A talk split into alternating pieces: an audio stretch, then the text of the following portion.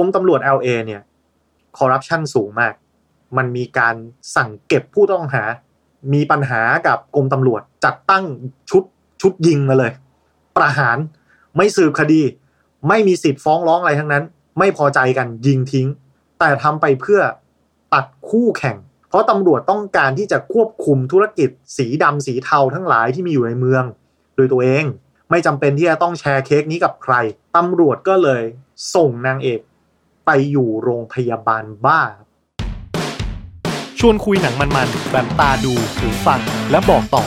ยกขบวนหนังมาแบบบ็อกเซตให้คุณไปตามเก็บครบทุกประเด็นกับผมปู้คูลลิสในโชว์ไทม์พอดแคสต์เอาล่ะครับสวัสดีครับทุกๆคนอยู่กับผมกู้คูลเลอร์ลิสและนี่คือรายการโชว์ไทม์ by Mission to Pluto นะครับแน่นอนมันเป็นรายการที่เราจะนำเอาภาพยนตร์ที่ผมได้รับชมแล้วก็เกิดความประทับใจในแง่มุมใดแง่มุมหนึ่งเอามาบอกเล่าให้ทุกคนได้ฟังกันและในสัปดาห์นี้ก็เป็นภาพยนตร์เรื่องนึงที่น่าจะเรียกว่ามีความเกี่ยวข้องเกี่ยวพันละไม้คล้ายคลึงกับสถานการณ์ของบ้านเมืองเราในตอนนี้นะครับในช่วงสุดสัปดาห์จะบอกว่าในช่วงเวลาที่ผมมีการบันทึกเทปตอนนี้เนี่ยสังคมของเราเนี่ยมีประเด็นที่เกี่ยวเนื่องกับผู้รักษากฎหมายหรือเจ้าหน้าที่ตำรวจค่อนข้างจะเป็นประเด็นที่ถกเถียงกันอย่างรุนแรงมีการพูดถึงกันอย่างกว้างขวางนะครับแล้วบังเอิญว่าในช่วงนี้เนี่ยผมดันได้ไปดูหนังเรื่องหนึ่งที่มีประเด็นเกี่ยวกับผู้พิทักษ์สันติราษฎร์เช่นเดียวกันซึ่งเมื่อดูแล้วมันสร้างความตระหนกตกใจให้ผมค่อนข้างสูงมากว่ามันเคยมีเหตุการณ์แบบนี้เกิดขึ้นจริงๆนะเพราะเหตุการณ์เนี้ยภาพยนตร์เรื่องนี้สร้างจากเรื่องจริงมันเป็นเหตุการณ์ที่ฟัคอัพมากนะครับมันน่าเกลียดทุเรศชุลมุนวุ่นวายแล้วแบบเกินจะรับได้จริงๆนะเพราะฉะนั้นมันอาจจะเป็นโอกาสดีก็ได้ที่เราจะนำภาพยนตร์เรื่องนี้มาศึกษา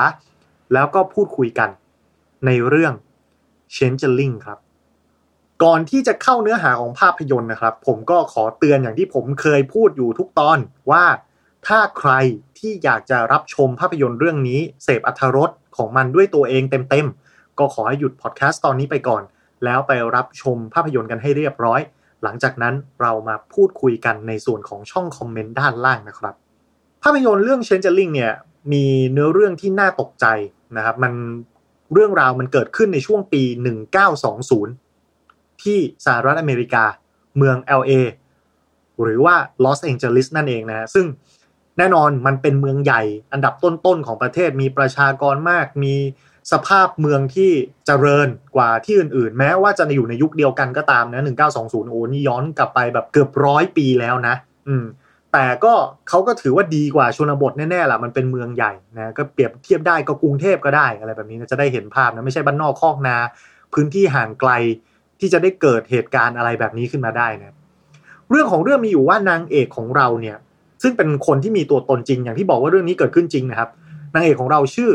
คริสติน คอลลินส์เป็นคนจริงมีตัวตนจริงเป็นผู้หญิงแม่เลี้ยงเดี่ยวนะครับก็คือมีลูกชายอยู่หนึ่งคนเลี้ยงลูกคนเดียวทำงานตามบทในภาพยนตร์เนี่ยเป็นเป็นเหมือนหัวหน้าโอเปอเรเตอร์เหมือนแบบเอ่อโทรศัพท์สมัยโบราณเนี่ยเวลายกหูขึ้นมามันก็จะเป็นโอเปอเรเตอร์รับสายแล้วคุณจะต่อไปที่ไหนไปตำรวจไปดับเพลิงไปโรงพยาบาลอะไรอย่างเงี้ยโอเปอเรเตอร์จะเป็นคนโยงสายให้หรือว่าจะโทรหาใครก็ตามอะไรแบบนี้นะครับโอเปอเรเตอร์จะเป็นคนจัดการให้ซึ่งเออมานั่งคิดดูมันก็มันก็สะดวกดีเพราะว่าเหมือนกับคอนเซปต์ของการจำเบอร์ในกรณีฉุกเฉินอะไรอย่างเงี้ยมันอาจจะเป็นเรื่องที่คนมันตกใจแล้วมันคิดไม่ออกเพราะว่ามันมีสายด่วนเยอะเหลือเกินโทรหาใครเบอร์ไหนโอ๊ยงงอะไรเงี้ยก็โอเปอเรเตอร์เป็นคนเชื่อมสายให้แต่ว่าตัวนางเอกของเราเนี่ยเป็นระดับซูเปอร์วิเซอร์ก็คือคนที่รับสายก็จะเป็นคนอื่นมากมายเป็นลูกน้องนะแล้วตัวเองก็มีคอยตรวจตราแก้ปัญหาก็ว่ากันไปก็ระดับสูงแล้วเป็นซีเนียร์แล้วเธอเลี้ยงลูกชายคนเดียวซึ่งอายุประมาณเก้าย่างสิบขวบก็โตแล้วรู้เรื่องแล้วพูดรู้เรื่อง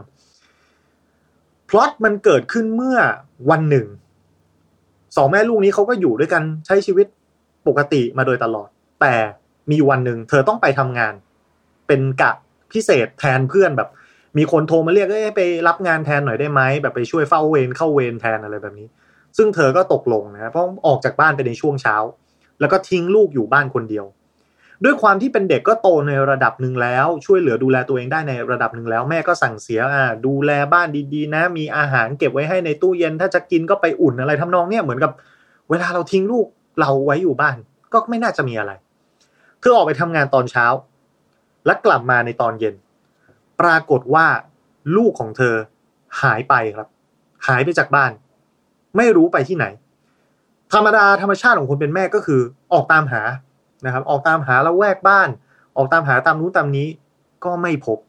จนกระทั่งจะต้องเหมือนกับทำให้เรื่องมันดังขึ้นเรื่อยๆก็ไปลงข่าวบ้าง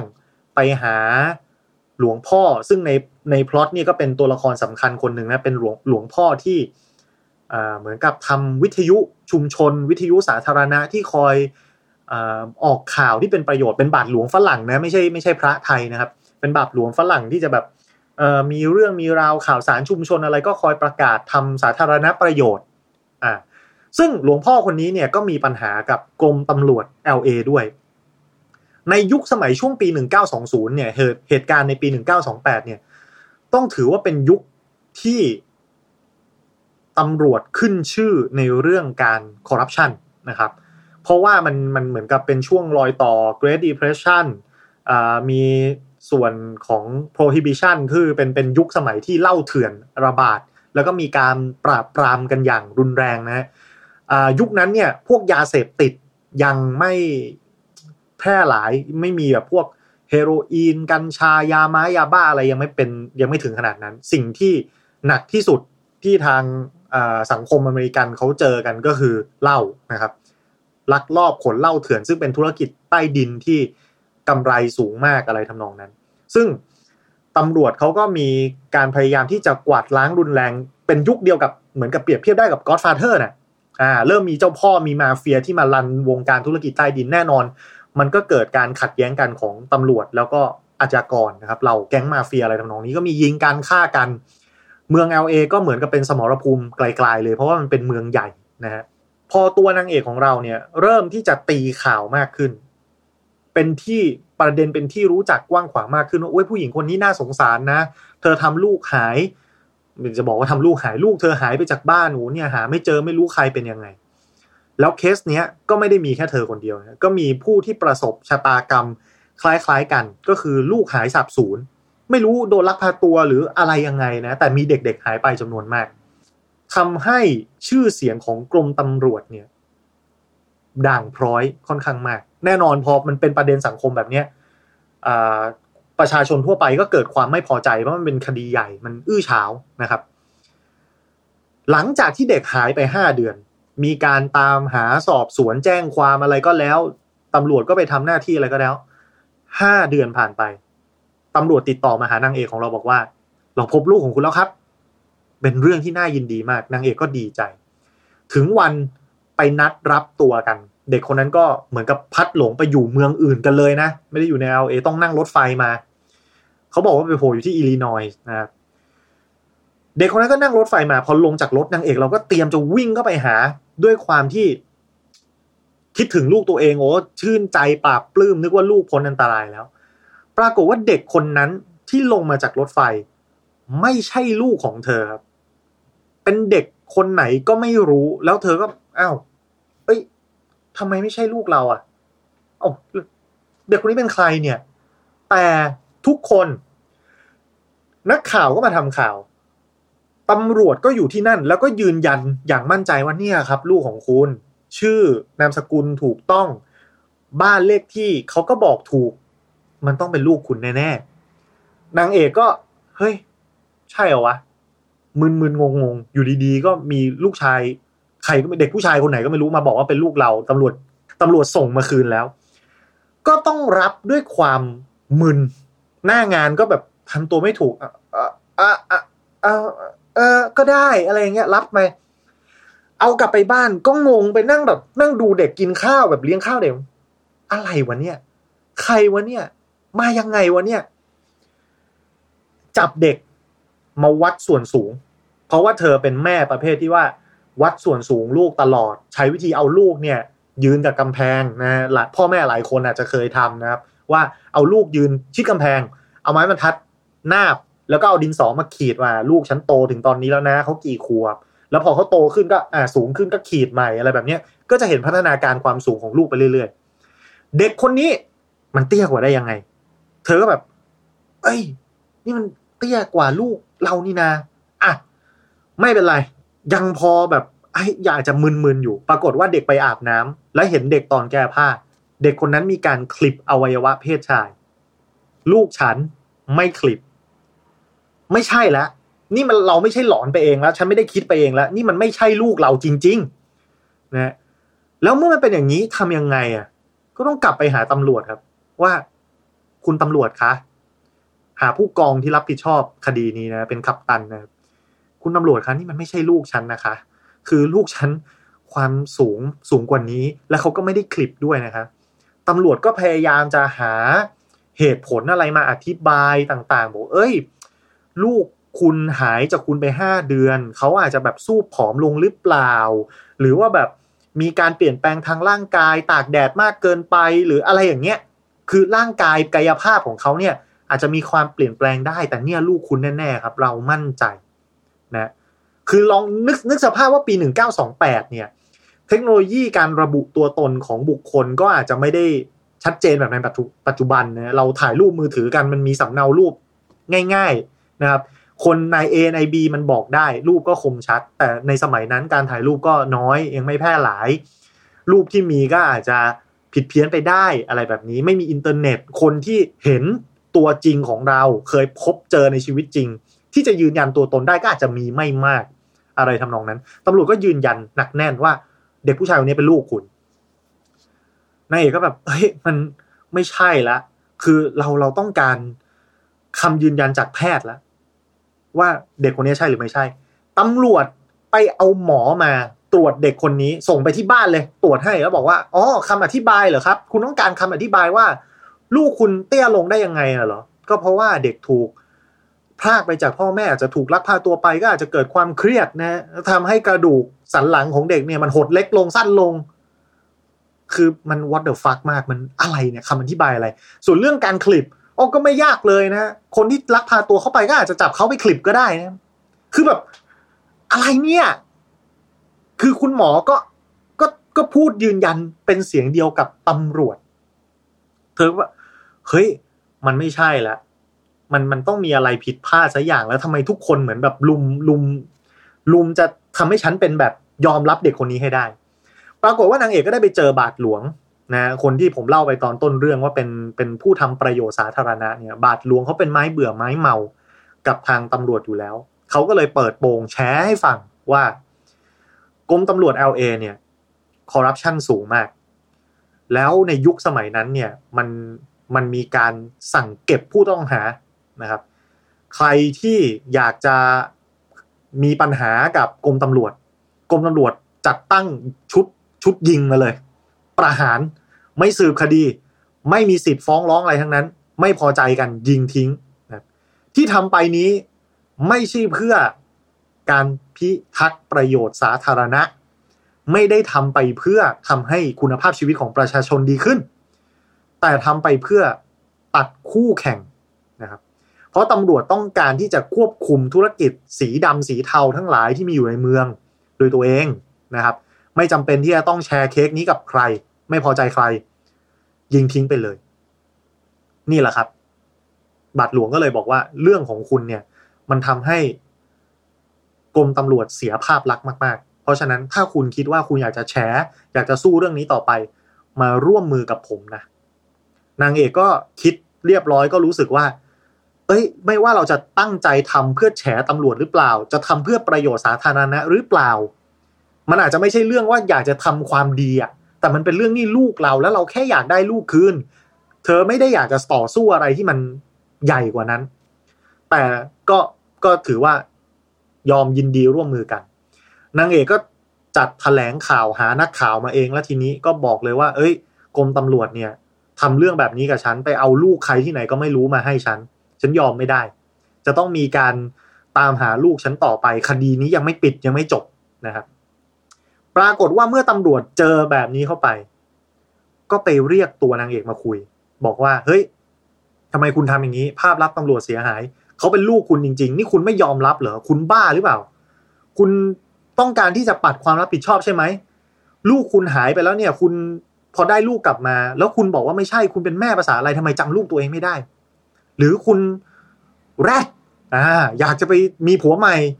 ไม่อยากเลี้ยงลูกแล้วอยากจะปัดภาระหรือเปล่าก็เลยหาเรื่องปฏิเสธลูกตัวเองว่าเขาไปอย่างนั้นนะฮะสุดท้ายนางเอกก็บอกปฏิเสธปฏิเสธยังไงเด็กคนนี้ก็ไม่ใช่ลูกฉันตำรวจก็เลยส่งนางเอกไปอยู่โรงพยาบาลบ้าไปอยู่โรงพยาบาลสำหรับผู้ป่วยจิตเวชเพราะว่าเห็นว่าปฏิเสธข้อเท็จจริงแบบนี้มันเป็นอันตรายกับคนรอบข้างรวมถึงอันตรายกับลูกของเธอเองด้วยก็ว่ากันไปอย่างนั้นนางเอกเราถูกจับไปอยู่โรงพยาบาลบ้าซึ่งในนั้นเธอก็ได้พบกับผู้ป่วยหญิงอีกหลายรายที่ต้องมาอยู่ที่โรงพยาบาลนี้ด้วยสาเหตุเดียวกันกับเธอนั่นก็คือการทำให้ตำรวจไม่พอใจเรื่องใดเรื่องหนึ่งนะอาจจะไปมีเรื่องทะเลาะเบาะแว้งอะไรกับตำรวจก็ตามแล้วสร้างความไม่พอใจให้ตำรวจตำรวจก็จับไปขังโรงพยาบาลบ้านะครับแล้วก็ไม่มีวันได้ออกมานอกเสียจากจะมีการเซ็นเอกสารยอมความรับผิดหรือตกลงว่าจะไม่มีการเอาเรื่องตำรวจในภายหลังนะครับคุณหมอที่ควบคุมโรงพยาบาลนั้นก็ดูแลให้เป็นควบคุมให้มันเป็นไปในทิศทางนั้นก็มาลงรายงานกันบอกว่านางเอกแบบ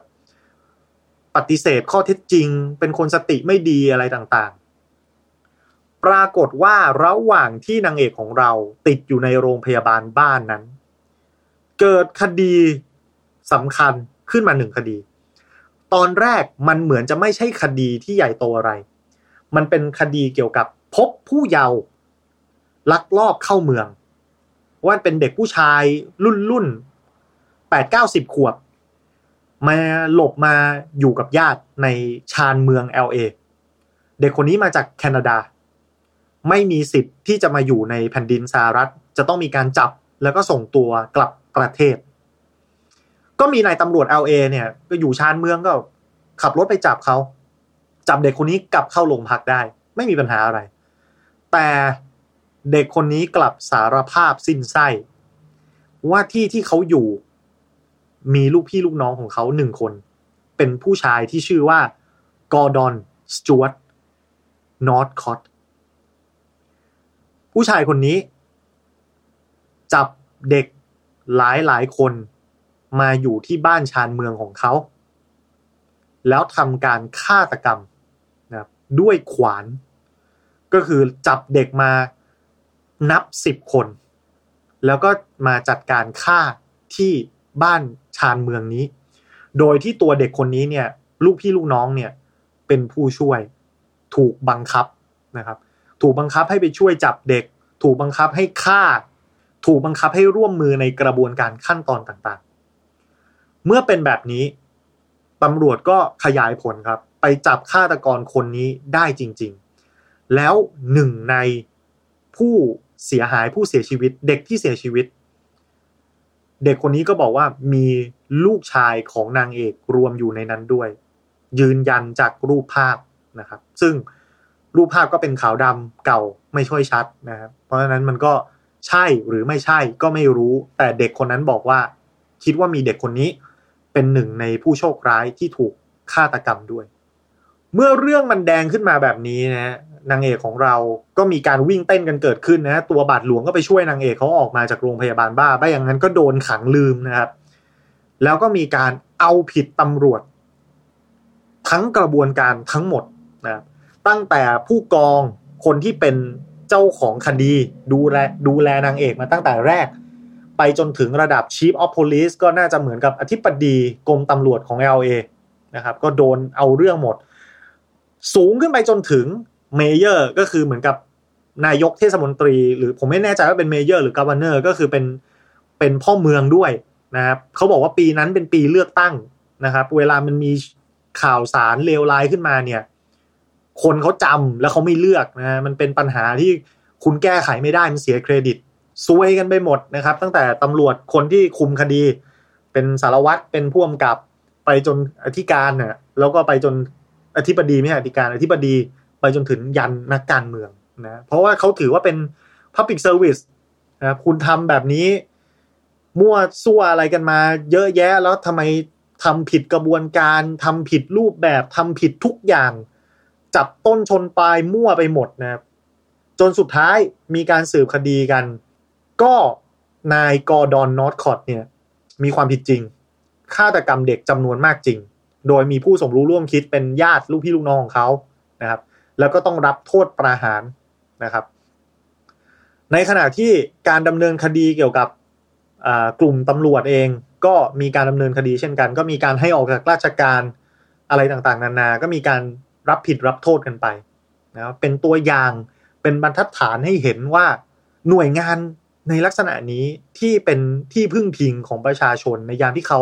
ทุกข์ยากเดือดร้อนมันต้องมีความโปร่งใสนะมันจะมันจะมีความเคลือบแคลงคลางแคลงใจไม่ได้ไม่อย่างนั้นสังคมไม่มีวันสงบสุขเรื่องราวก็จบลงเพียงเท่านี้ว่าลูกชายของนางเอกไม่ถูกยืนยันอย่างเป็นทางการว่าถูกฆาตกรรมหรือไม่เพราะว่าคนที่ยืนยันเป็นเด็กด้วยกันนะครับบอกว่าเออเด็กคนนี้น่าจะตายด้วยแต่ตัวฆาตกรเองปฏิเสธว่าไม่เคยฆ่าเด็กคนนี้ตลอดอายุไขของนางเอกของเราตัวจริงนะครับเธอก็ตามหาลูกตลอดแล้วก็ไม่ได้พบอีกเลยนับแต่นั้นก็คือเด็กไม่ได้กลับมานะครับถือว่าเป็นโศกนาฏกรรมถือเป็นเรื่องที่น่าเศร้าคือผมฟังแล้วผมรู้สึกโอ้มันเป็นเรื่องที่ฟักอัพมากฟักอัพในทุกมิติตั้งแต่ฆาตกรที่ลงมือกับเด็กนะซึ่งมันมันฟังแล้วมันโหดหูมากรวมไปถึงกระบวนการยุติธรรมที่มันมันมันไปไกลขนาดนี้เลยเหรอมันแย่ขนาดนี้เลยเหรอนี่ทำผิดกี่อย่างมั่วเอาคนมาให้นะครับมั่วเอาเด็กมาให้ซึ่งเด็กคนที่ตำรวจหามาให้แล้วยืนยันว่าเป็นลูกนางเอกเนี่ยในภายหลังเด็กก็สารภาพนะครับว่าตำรวจสั่งให้พูดแบบนี้นะนี่หาเด็กมั่วมาคืนมีการไม่ให้สิทธิ์อาชญากรในการต่อสู้คดีมีปัญหาอะไรยิงทิ้งใครที่ก่อเรื่องให้กับกรมตำรวจมากๆจับเขาไปเข้าโรงพยาบาลบ้ากล่าวหาว่าเขาเสียสตินะครับคือมันมันแย่อืมผมก็เลยแบบรู้สึกปวดตับมากที่จะแบบแล้วพอรู้ว่าเรื่องนี้เป็นเรื่องจริงด้วยไม่ใช่เรื่องนิยายไม่ใช่เรื่องแต่ง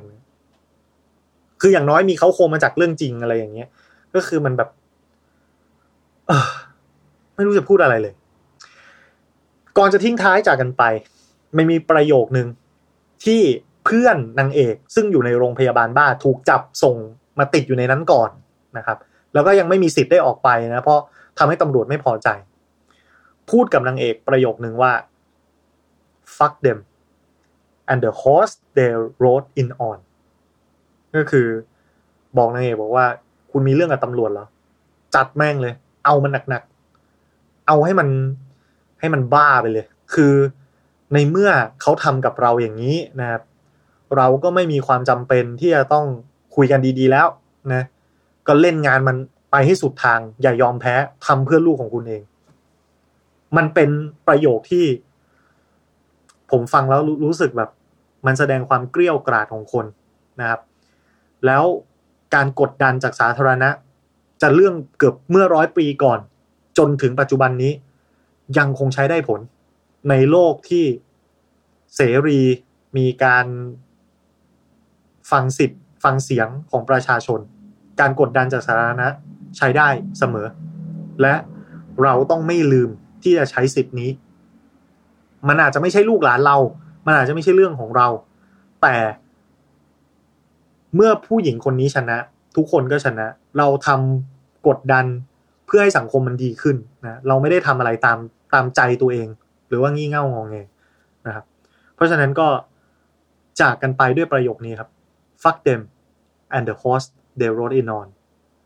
วันนี้ขอบคุณสำหรับการติดตามแล้วพบกันใหม่คราวหน้าสำหรับวันนี้สวัสดีครับชวนคุยหนังมันๆแบบตาดูหูฟังและบอกต่อยกขบวนหนังมาแบบบ็อกเซตให้คุณไปตามเก็บครบทุกประเด็นกับผมปู้กุลลิศในโชว์ไทม์พอดแคสต์